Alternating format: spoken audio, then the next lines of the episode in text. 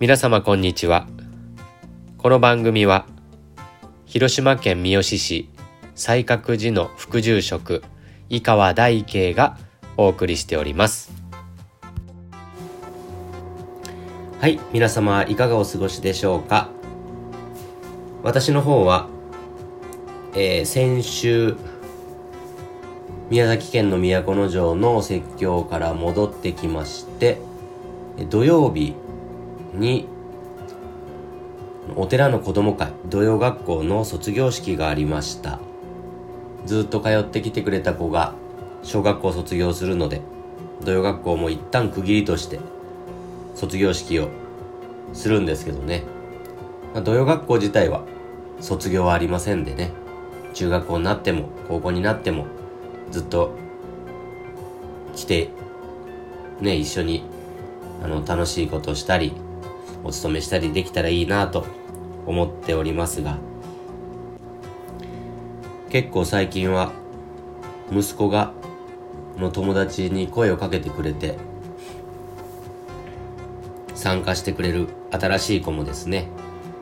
ちょくちょく来てくれまして嬉しい限りでございます。やっぱり子供と接すると何て言うんでしょうかね。こっちも元気をもらえると言いますか。体力は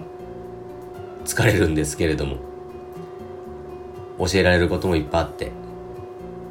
一緒にねなんかいろんなこと一生懸命やる姿を見たりしたらこっちまでこう元気をもらうような気がいたしますけれどもね。で日曜日は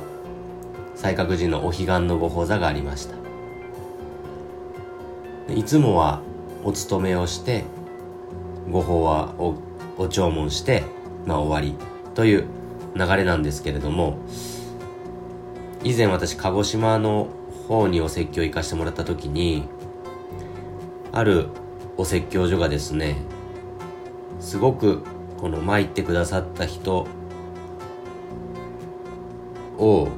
こうせっかく参ってくださったんだからあの少しでも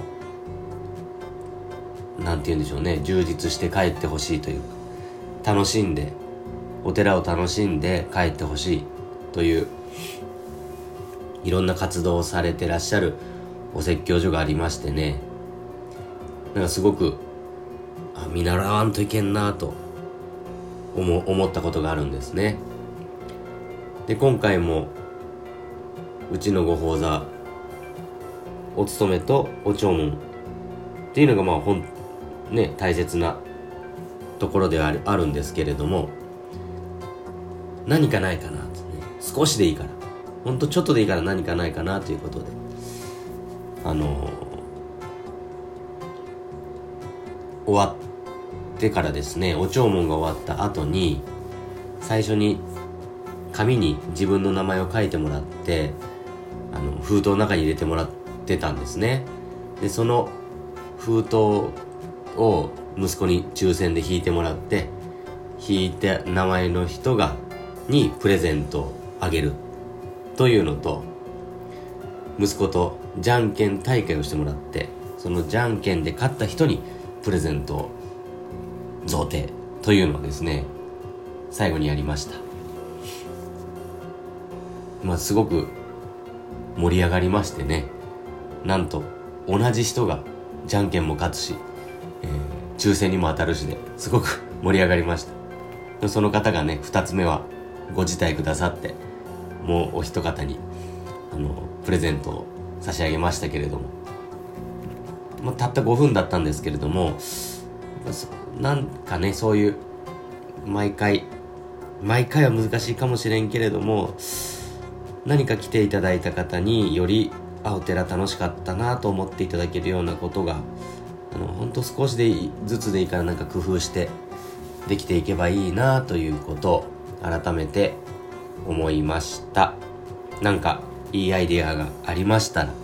皆様も教えていただければなと思います。えー、今日はですね一人一冊注釈版聖典を持つすすめということでお話をさせていただきたいと思います。地球上というか世界で一番売れたベストセラーなんだと思いますか？歴史上で一番売れた本ベストセラー。これですね。聖書なんだそうですね。世界で一番売れた本は聖書だっていうんです。で聖書というのはキリスト教徒の方にとっては一人一冊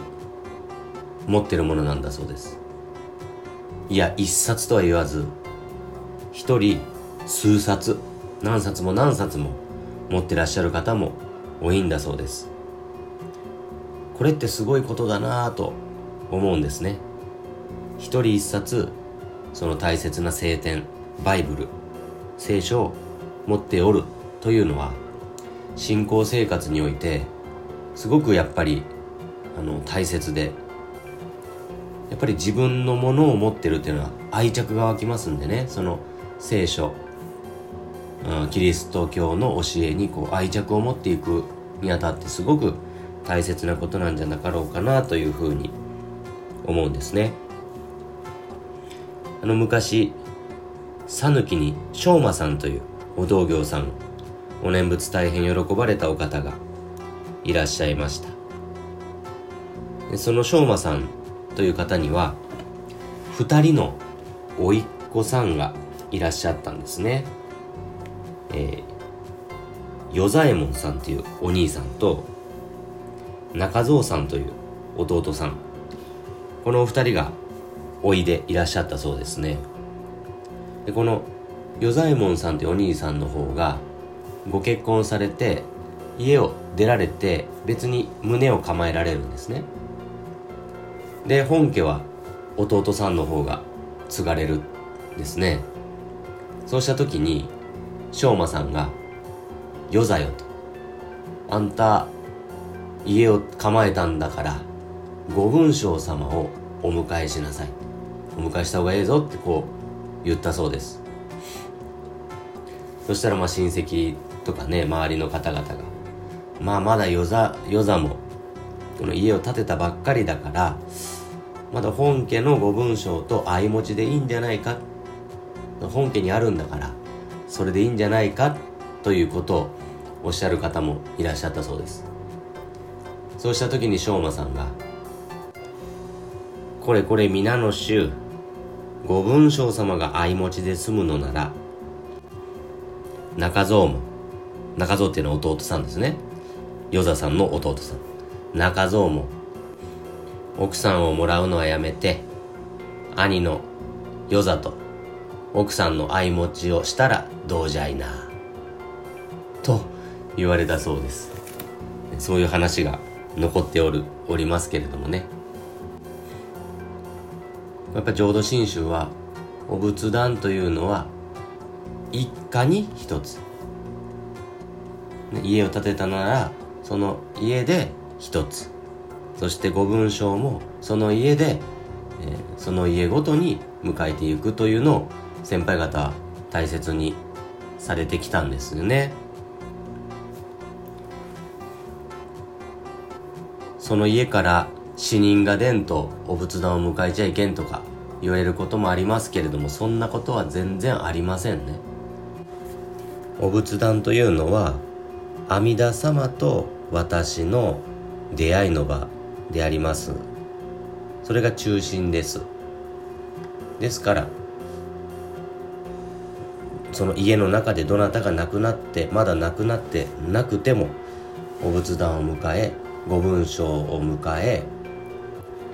日々そのお仏壇を中心に信仰生活を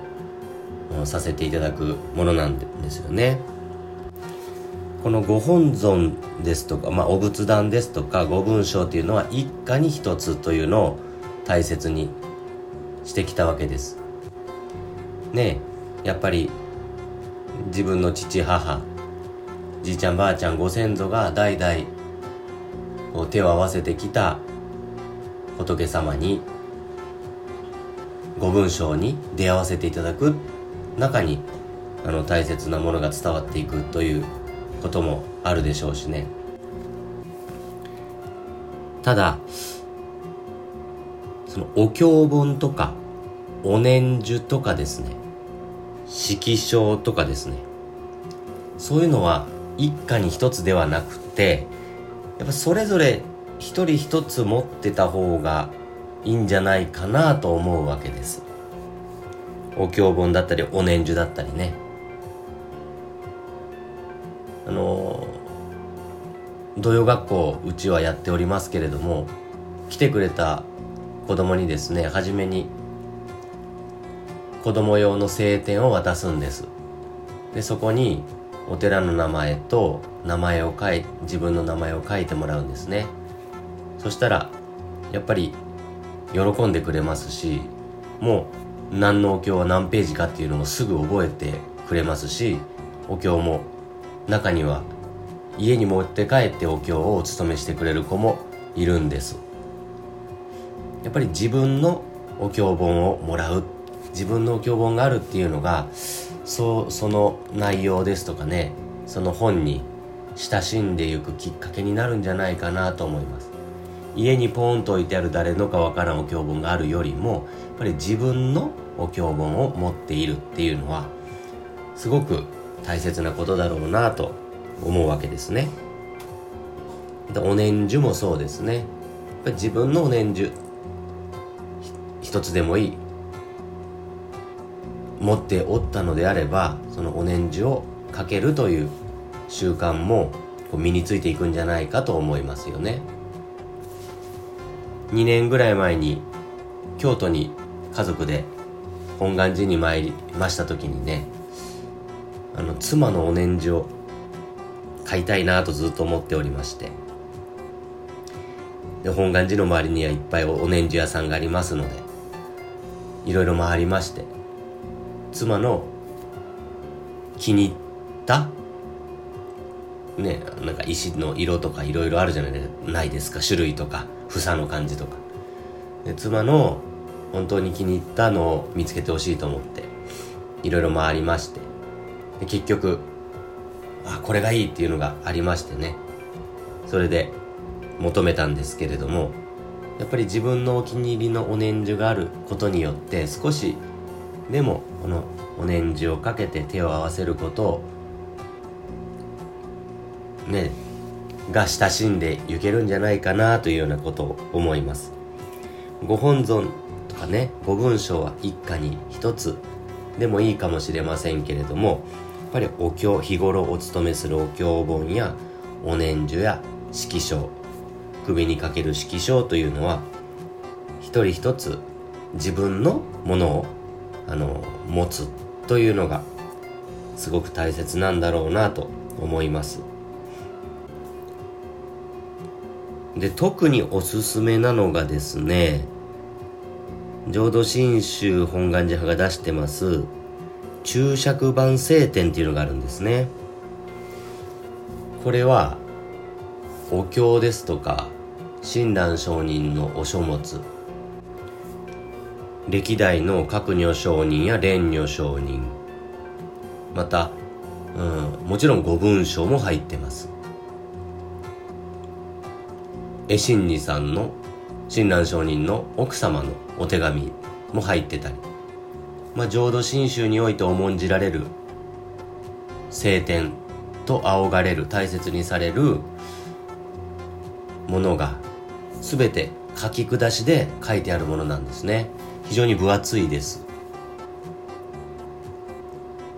しかしこれ一冊あれば大概のことはこの調べられるものですしお説教とか聞いてまして親鸞上人にの中でこういうお言葉がありますとか先生がおっしゃることがあると思うんですけれどもその時にじゃあどこのお書物のどんな場面にそういうお言葉が出てるのかっていうのをちゃんとこう見ながら確認できるわけですよね。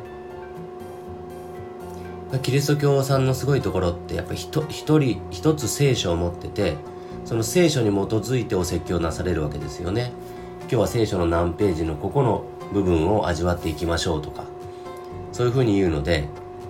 そのお説教される方の話というよりもちゃんと聖書の内容に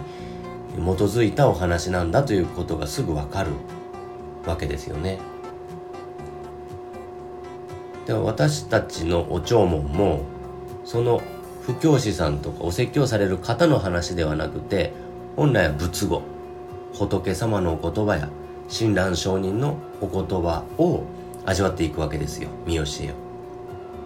その時にこの注釈版聖典があったら実際にあ親鸞上人がこの場面でこういうふうにおっしゃっていることを今先生話してるんだなということがねわかるわけですねこの注釈版聖典僧侶になる時にこの注釈版聖典一人一冊ずつもらうんです。まあ、この注釈版聖典といっても本当は2つありまして親鸞上人に関わる宗祖編というものと親鸞上人が仰がれた7人の構想七構想と呼ばれる方々のお書物を中心とした七祖版っていうのと2つあるんですけれどもね。まあ最初はこの宗祖版だけでも結構ですしその宗祖版宗祖版の中に浄土三部経もありますし親鸞上人の主張教行新章もありますし他の親鸞上人ご和算ですとかいろんなあのお書物があります。しかも全部本来は漢文のものですけれども全部書き下しにされてますので、まあ、書き下しと言っても分かりづらい、ね、昔の言葉ですから分かりづらいところはいっぱいありますけれども直接やっぱり親鸞上人のお書物に親しんでいくっていうのはがいいんじゃないかなと思います。ですから本気で浄土真宗の見教えを学びたいとか、うん、お弔問していきたいという方にはぜひですねこの注釈版聖典最初は宗祖編からの方がいいかなと思いますがもっと横を言うなら七祖版もこの2冊求めていただいてそれとともにこのお弔問の人生を歩んでいただけたらより充実したものになるんかなというふうに思いますね。その注釈版聖典にはいろいろと書き込んでいくわけですよ。あここはこういう意味なんだなとか。あここはこういう味わい方もできるんだなと。あ親鸞書にはお経のこういう言葉をこういうふうに引用されてるんだな。でこういうふうに読まれてるんだな。道釈禅師、まあ、七祖の中のこの方のお言葉はここで使われているんだなとかとか。まあいろいろとあの学べますのでね是非一人一冊注釈版をということでおすすめをしたいわけです。一冊5000円後半6000円弱ぐらいなんですね。と聞いた時ちょっと高いんですが一生涯読み切れないほどのものです。6000円高いなと思うんですけれども一生かけても読み切れないような内容がこもったものでありますから。決して高い買い物ではないんじゃないかなと思います。ただちょっと欲を言えばもうちょっと安ければ皆さんにプレゼントできるのになと思うんですよ。ねえ2 3 0 0 0円だったらもしこれが2 3 0 0 0円だったら自分で購入してあこの方にプレゼントしたいなという方にどんどんどんどんプレゼントしていけるんですけど6000円ですから。例えば5人にプレゼントしようと思っても結構な値段になるわけですよね。でもやっぱり電動不況っていうのはとっても大切でそれにおいてこの注釈版っていうのはすごくあのええものだと思うんですよね。だからどうかもうちょっとだけ安くなってくる、まあ、物価高騰の時代だから難しいかと思い思いながら。まあでも本当にこの注釈版晴天というのはおすすめです是非ねこれからお弔問していこうと思ってらっしゃる方、えー、浄土真宗の見教えを学ぼうと思っていらっしゃる方は是非脇に抱えて常にねご自身の近くに置かれてあのお弔問していただけたらいいんじゃないかなということを思います。ということで本日は自分のお経本自分のお念珠自分の注釈版聖典というのを持つおすすめということでお話をさせていただきました。今日は最後に娘が面白いことを言ったのでそれを流して終わりにいたします。ようこそのお弔問でした。明日お茶もよ。早く寝なさい。